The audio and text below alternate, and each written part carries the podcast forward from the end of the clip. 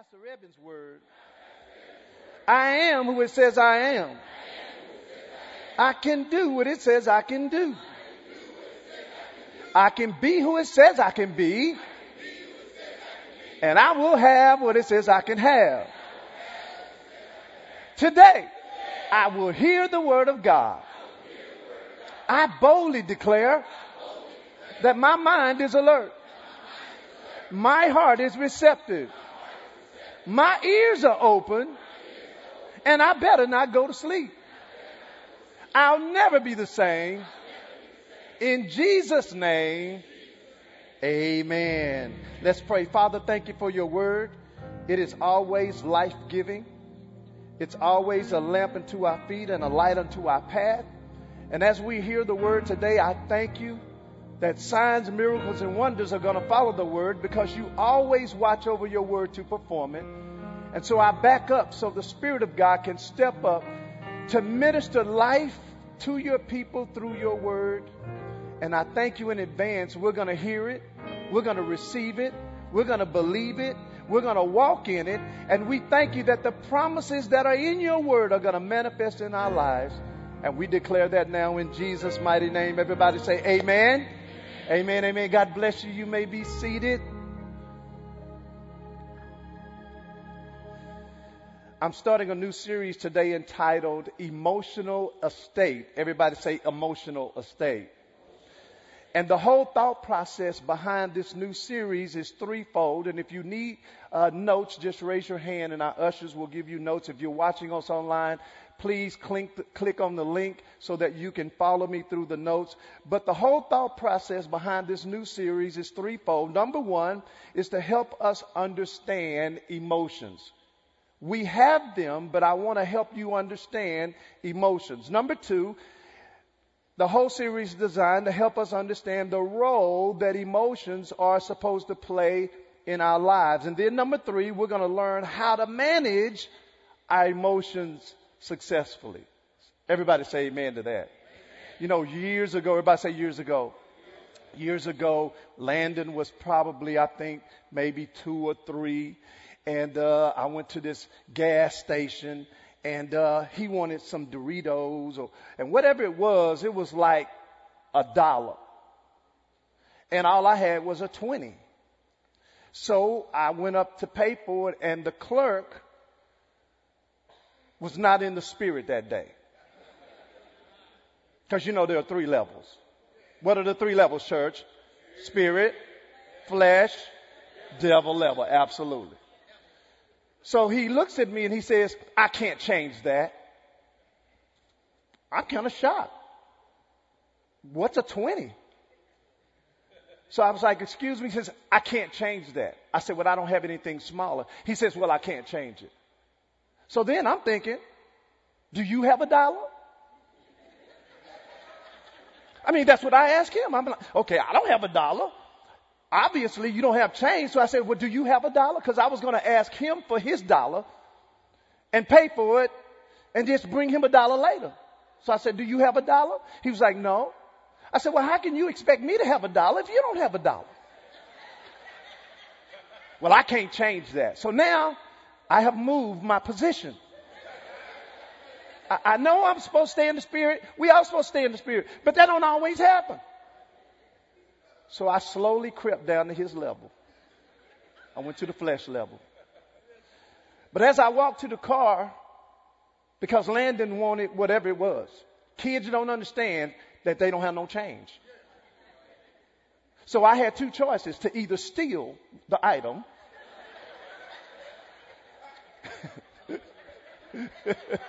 how many stole before? Let me see your hand. Okay, all right. We got some thieves in the house today. Watch your purse. Watch your purse. I either had a choice to steal it or to find some change. So at the time, you know, uh, I went to the car, and you know how in the car you can find all kind of change. So I just, I mean, I, and you know what I did? I found ninety-nine pennies. I left the nickels and the dimes in there. I sure did. Because I'm, I'm at the devil level now. Between walking to the car I was in the flesh on the way, but I was on the devil level on the back way. So I took all of those pennies, and this was the counter. I raised my hand right here, and I dropped all the coins, and they went everywhere. I grabbed whatever it was, and I walked out. And I said, you can count them if you want to. Now, how many know that wasn't good? That wasn't good. That wasn't good. So that's why I'm going to help us learn how to manage our emotions successfully. And, and here's why. Because our emotional life is going to impact our physical life. Everybody say, my emotional life is going to impact my physical life. And here's why, because your emotional state, listen, it impacts your attitude, it impacts and influences your decisions, and it also can determine if you live by the Spirit or at the devil level, which in some cases you can regret for the rest of your life. Say amen to that. And so the best example that our world has just kind of walked through in regards to this were the Uncontrolled Emotions by Will Smith. How many remember that? Will Smith? Yeah, we're not going to talk about him, but we are just going to examine just some things because uh, it was his unbridled emotions that night that have not only made him more famous, but has actually shined uh, a light on him in a way that may not have been positive. So many people use that opportunity, you know, to discuss whether he was right or whether he was wrong. And then some people was justifying why he did what he did. But at the end of the day, I want us to take notice something uh, about something different, uh, and that is, what do you think damaged his emotional state so much that it allowed him to do something that he would probably regret for the rest of his life? What what happened to his emotional life? And so, if you're taking notes this morning, uh, what I've done is I'm giving us up front the definition of what emotions are. And then I'm going to walk us through biblically of where these emotions are, where they are located with us, and then hopefully help us uh, understand how to not walk by them. But the, the emotions, when you look it up, it's a positive or negative mental state that arises almost spontaneously as a result of an experience, a thought, perceived or real. I'm going to say it again. It's a positive or negative. Everybody say positive or negative. Because you can have positive or negative emotions. It's a positive or negative mental state that arises almost spontaneously as a result of an experience, a thought that's perceived or real. These emotions are often accompanied by physiological changes in our feelings, in our attitude, in our actions that are normally short-term, but if we don't deal with our emotions properly, they can have long-term effects. So I'm going to give you a take-home statement right up front. If you're taking notes, here's a take-home statement that I want you to think about. Unmanaged emotions will eventually lead to an unmanageable life. I'm going to say that again. Unmanaged emotions will eventually lead to an unmanageable life. In fact, say this with me. Say, unmanaged emotions will eventually lead to an unmanageable life. So if you're taking notes, here's point number one. Here it is. Do I have emotions or do emotions have me? Do I have emotions or do emotions, thank you, do I, do my emotions have me? Mark chapter eleven, verse eleven says this. And Jesus entered into Jerusalem and into the temple. And when he had looked around on all things, and now the evening was come, he went out to Bethany with the twelve. So let me just stop here, kind of give you a context. Jesus was with his disciples. And so the Bible says that he went into Jerusalem. He went into the temple. He looked around to check on things. And then it was evening. Verse twelve says, and on the morrow, when they were coming from Bethany, he was hungry. He saw a fig tree with leaves, without, with leaves, uh, uh, and then it didn't have anything on it. Verse fourteen, Jesus answered and said to it, no man eat fruit from you hereafter forever. And his disciples heard it. And they came to Jerusalem, and Jesus went into the temple and began to cast them out that sold and bought in the temple. He threw over the tables of money changers and the seats of those that sold doves, and he would not allow any man who was carrying any vessel through the temple. Sounds like Jesus might have been in a bad mood that day, huh? Look in verse seventeen. And he taught, saying unto them, Is it not written, My house shall be called of all nations the house of prayer, but you have made it a den of thieves?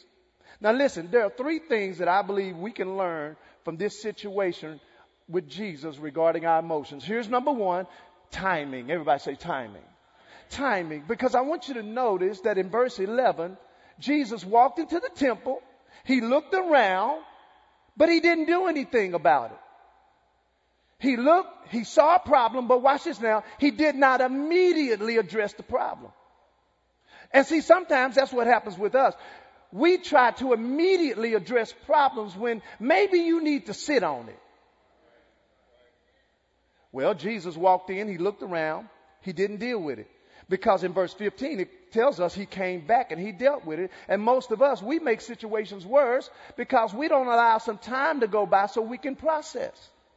And that's why most of us may end up in flesh or devil level moments. Why? Because we don't let some time go between what has happened and what we want to say or do about it. Say amen to that. Everybody say timing. Here's number two. It's tactfulness. We see that Jesus, watch this now, was able to express emotions without sinning. Wow. Mark chapter eleven verse fifteen tells us what he did. He went back into the temple and he started throwing people out and throwing over tables. You say, well, Pastor, that sounds like sin to me. I threw a pot at my husband and hit him. Is that the same? No. Ephesians chapter four verse twenty-six says this. Read it with me. Be ye angry, but what? Wow. Be angry and what?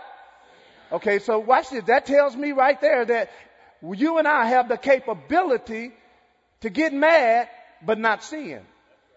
But the opposite of that is true too. You can get mad and you can what? And then it goes on to say, neither let, uh, let not the sun go down on your what?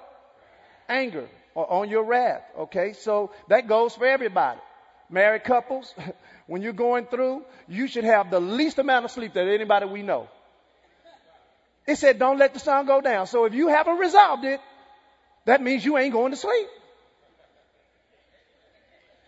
Give me an amen, single people, because I didn't get none from the eight.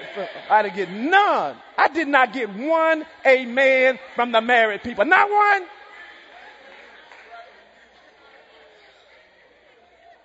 That's right. You need to stay up. Fix it. Now, you're not going to bed with your back to it. You fix it. Call in sick the next day. Boss, I'm sick. Well, Pastor, that's lying. You're not lying. You sick of not getting no sleep.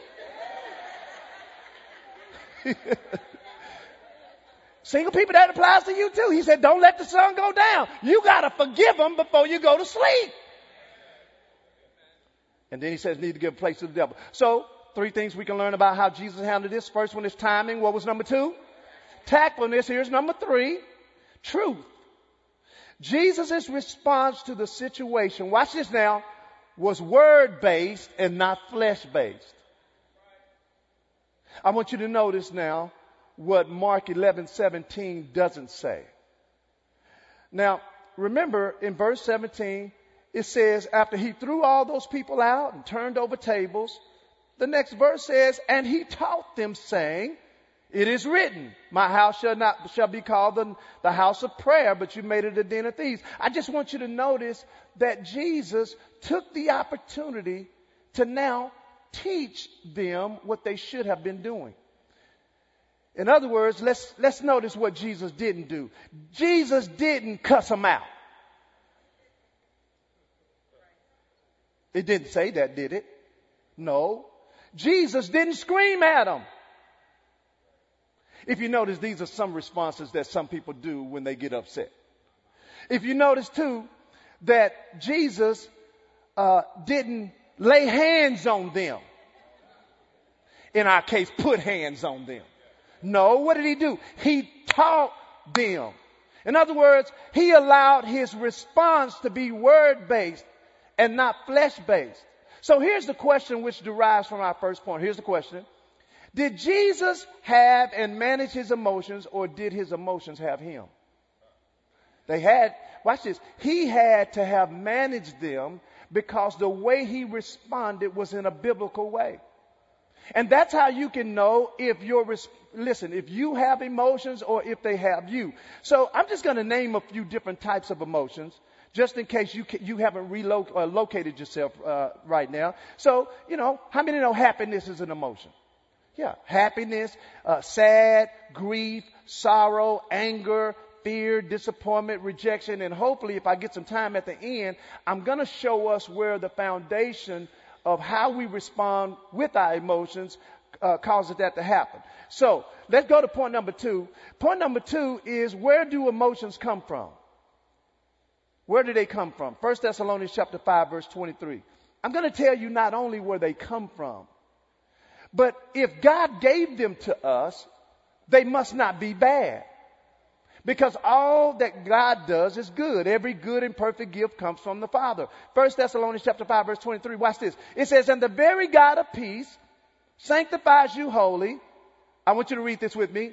And I pray that God, your whole spirit and soul and body be preserved blameless until the coming of our Lord Jesus Christ. Do you notice he listed three parts of who we are? He said your whole what? Spirit. And what else? Your whole what? Soul. And your whole what? Body. So there are three parts of us. So watch this now. So our emotions must be located in one of those three. Well, the soul part of us, everybody say the soul part of me. The soul part of us consists of five components. Those of you who've been with me a while, you know what these are, but I'm going to tie them into something you may not have seen. These five components in our soul consist of our mind, our will, our emotions, our intellect, and our imagination. Everybody say my mind, my will, my emotions, my intellect, and my imagination. Those five areas are components, or they make up our soul. In Mark chapter fourteen, I'm going to show you here, I'm going to prove to you that these emotions that we have come from the soulish realm. Mark chapter fourteen, verse thirty-two, we're going to look at the life of Jesus again. And so they came to a place which was named Gethsemane. And he, Jesus, said to his disciples, sit here while I pray. And he took with him Peter, James, and John, and began to be sore amazed and to be very heavy. Everybody say very heavy. Look at verse thirty-four. Watch what Jesus said. He said unto them, my what, church? Come on, church. My what? He says, my soul is what? Exceeding what? Where does sorrow come from? From the soul. So now we can see that those emotions that we have, they're going to come from the soulish realm. So Jesus' soul was sorrowful. Therefore, our emotions derive from this soulish realm of who we are. And that's why it's critical for us to know this, because the condition of our soul, listen church now, plays a major role in our health, our wealth, and our success. See, it's not just your education level that's really going to determine your success level. It's, watch this now, it's the condition of your soul level that determines your success level. I'm going to say that again. It's not your education level that de- determines if you're going to succeed in life or not. It's the state of your soul level that's going to determine your success level. You say, well, Pastor, I don't, I don't know about that. Let's go to Third John two. Third John two. If you don't get anything today, if you don't get anything, I want you to get this. You need to understand that my soul realm, everybody say my soul realm. My soul realm determines my success realm. Third John two, I'm reading out of the King James, and then I'm going to read it out of the uh, Amplified Bible. It says, beloved, I pray or wish above, about what? This is what he's saying. This prayer that I'm praying about you, I'm praying this prayer over any other prayer that I pray over you. Wow. In other words, he's prioritizing prayer, this prayer, over these people, over any other prayer he's prayed. He says, I pray above all things that you may do what? Prosper. And then watch this. Be in what? Even in, even as your what? He said, listen, I want you to prosper. That's naturally. And I want you to be in, in health. But he says, that's only going to happen if your soul prospers. So some of us haven't been prospering at the level we could because our souls are messed up. Look at your neighbor and say, he ain't talking to me. Now look at him again and say, I was lying.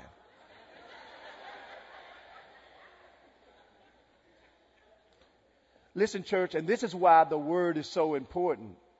Listen to Third John two.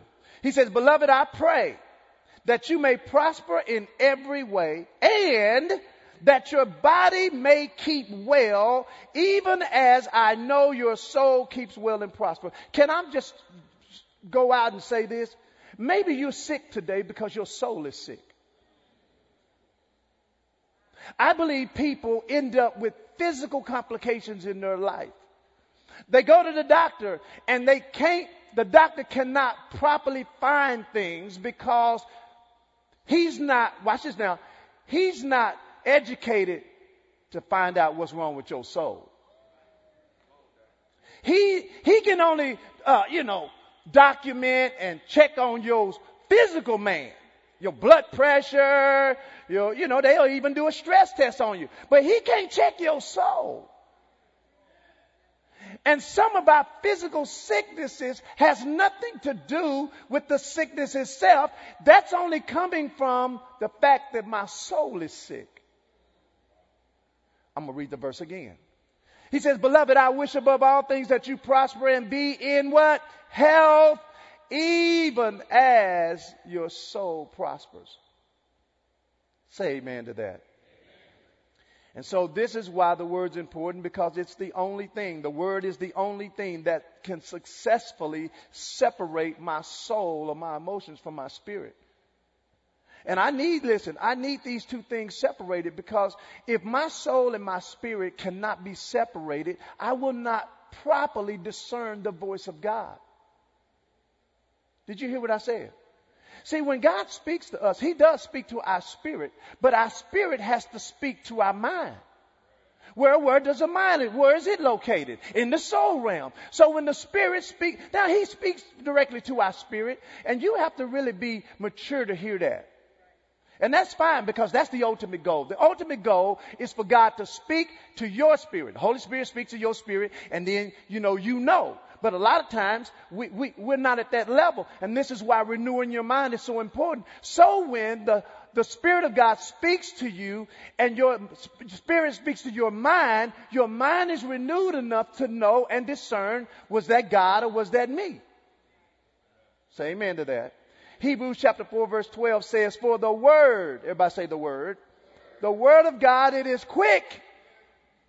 It's alive, it's powerful, and the word is sharper than any two-edged sword. Why is it necessary? Why? So, because it pierces to the dividing between your soul and your spirit. You need the word in your life to divide the two. Because there are going to be times in your life that you really know what God is saying to you. And you, listen, you cannot be sitting there debating if it, if it's God or gas.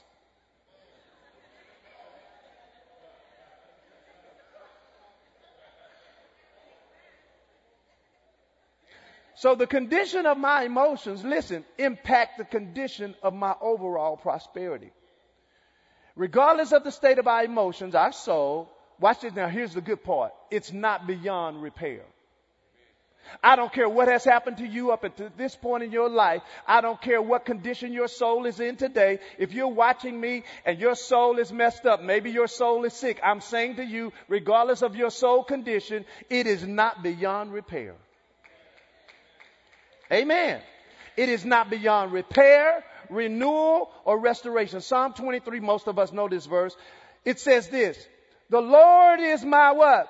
Shepherd, I shall not what? Want. I love that.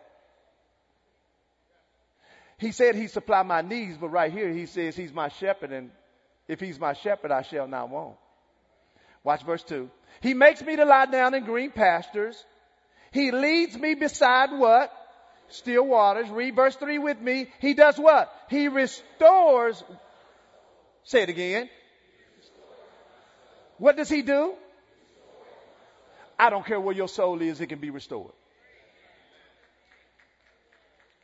Amen. In fact, just say, soul, be restored in Jesus' name. Come on, say it again. Say, soul, be restored in Jesus' name. Say it one more time. Say, soul, be restored in Jesus' name. Amen. He says, he restores my soul. The word restored there, it means, watch this. This is so good. To convert, to recover, to restore, to refresh, and to reverse. He's saying, if God is my shepherd, he's able to convert my soul, recover my soul, restore my soul, refresh my soul, and reverse my soul. You, you ever had an issue on your computer and you just need to hit refresh? What does it do? It, it, it, what it does, it, it, it keeps you from being stuck on the screen you are. In other words, you're not sure what has caused your screen to be stuck. But what you are guaranteed of, if your computer's working properly, if you hit the refresh button, your computer's going to forget all about what screen it was on, and it's going to refresh back to what needs to be there. And that's what, listen, that's what the word does if we will put it on the inside of us. It will refresh us, and then I like this, it will reverse some things too. So here's point number three. Here's point number three. Stop rejecting and start receiving. See, this is why I tell people, come to church. I don't care what state what state you're in, come. Come. I mean, you know, sometimes I don't understand us as believers, right? How many have been in school? Uh, I'm talking about like from first grade all the way up to the twelfth grade. For the most part, it didn't matter how you was feeling. Your parents still made you go to school. I'm glad coronavirus wasn't there when I was growing up, because you literally had to act like you was dying before my mom and them let me stay home. Mama, I'm dying. I'm dying. Okay, you can stay. Mama, I don't feel good. Boy, you better get dressed.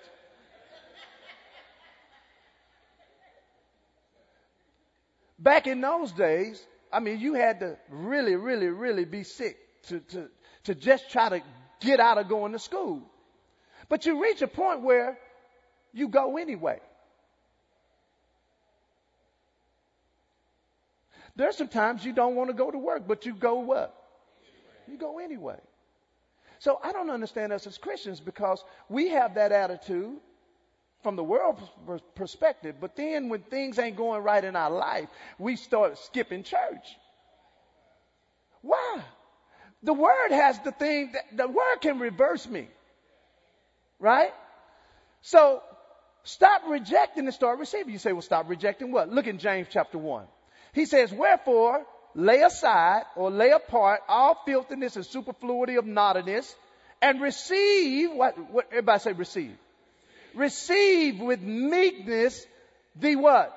Engrafted word, which is what? Able to save your soul. That word save is the Greek word sozo. And it means, watch this, to heal, to make whole, to preserve, and to protect. He's saying, listen, I want you to receive the engrafted word, because it's able to heal you, make you whole, preserve you, and to protect you. I'm going to show you this word, and then I'm gonna, we're going to close. Matthew chapter nine, verse twenty. Let me show you this word save, this word sozo, because we underestimate the power that's in the word. This is why I want to encourage you. Don't just read the Bible. Hear the Bible. Play it.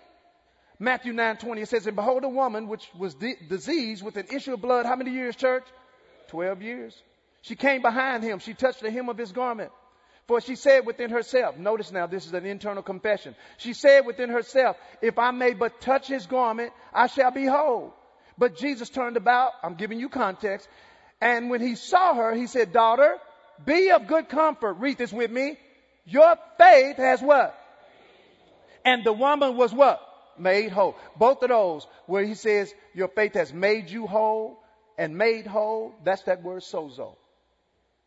In other words, when he says the engrafted word that's able to save your soul, he's saying the word is able to bring wholeness and healing to our lives. So, so now we got to stop rejecting. Just listen. Here's what I love. The word is like Drano. How many have heard, seen Drano? You know the commercial? Commercial. Your pipes all clogged up, and, and then they just pour the Drano in there. They don't have to do nothing else. They don't have to plunge. They don't have to get no hanger, old school, hanger, and try to pull it, you know. No, no, no. All they do is just pour the Drano in there. And the Drano somehow knows to, to go to the water, ignore it, and find the pipe and the drain, and somehow goes off in there. And it might take a minute. But after a while, what you're going to hear is, that's what the word will do to your, your soul. You put that word in there, you're getting ready now to respond to your spouse in an ugly way, and all of a sudden you hear, it's okay, honey. So how do we apply this word? Real quick here. How do we apply it? Number one, we have to accept responsibility for where our soul is. Most people never get to the next step of deliverance or healing because they won't take resp- I did not say take responsibility for what someone did to you. I'm saying take responsibility for where your soul is. Because even if you you know somebody hurt you, you had to let them hurt you. But y'all didn't get that, did you? Even if somebody hurt you, you had to let them hurt you. Then you say, well, Pastor, I didn't ask them to beat me up. Okay, let's take the physical part out. Okay? All right, let's take that one out. Because, see, some of y'all are like, nah, he beat me. Okay, well, no, these days, she beat me. Okay, we're not going to get on that. All right. You have to accept responsibility for where your soul is. Number two, submit your emotions to God. Number three, take control over your emotions, watch this, by using those three things, timing, tact, and truth. So this week, because you're going to have opportunities to go off. I promise you. I only teach teach lessons that I know God's got going on right now. It, some of y'all, it's going to happen on your way to the parking lot. On your way. Because the devil's going to come quick. He, he wants that word out of your life fast. So you know what? Guard it. Guard your heart when you get home. Guard it. Guard it. Because the longer the word sits, the more fruit it's going to produce. So all this week, just guard you. So now when somebody does something, instead of reacting like I did at the, at the, at the convenience store, instead of doing that, what's the three things? Time, tact, mm, everybody say time, tact, truth. So now it'll give you time to respond. Even if you, okay, your coworker, they said something incredibly stupid to you, and you want to go off. It, it requires an immediate response, and they know it does. They know you need to respond right now. So what you need to do, what was the first one? Time. What you need to do is say, I'll get with you tomorrow about that. They're going to be like, huh? I'll get with you tomorrow about that. Take control. So here's what we're going to do. Today, since it was communion day, we're going to use today and we're going to submit our emotions to the altar. So with your head bowed and your eye closed right there. Father, thank you for the word. It is the very thing that is able to save, bring deliverance, bring healing, convert, and reverse our soul. And some of our souls are in states, God, where we can't hear you. We can't discern what you're wanting to do. And so, God, regardless of how our souls got to the state that they're in, we come in the name of Jesus And we submit the condition of our souls to you right now. And Lord, we thank you because nothing about our soul scares you. And there is nothing too hard for you. And so as we submit our souls, I want you to do it right now.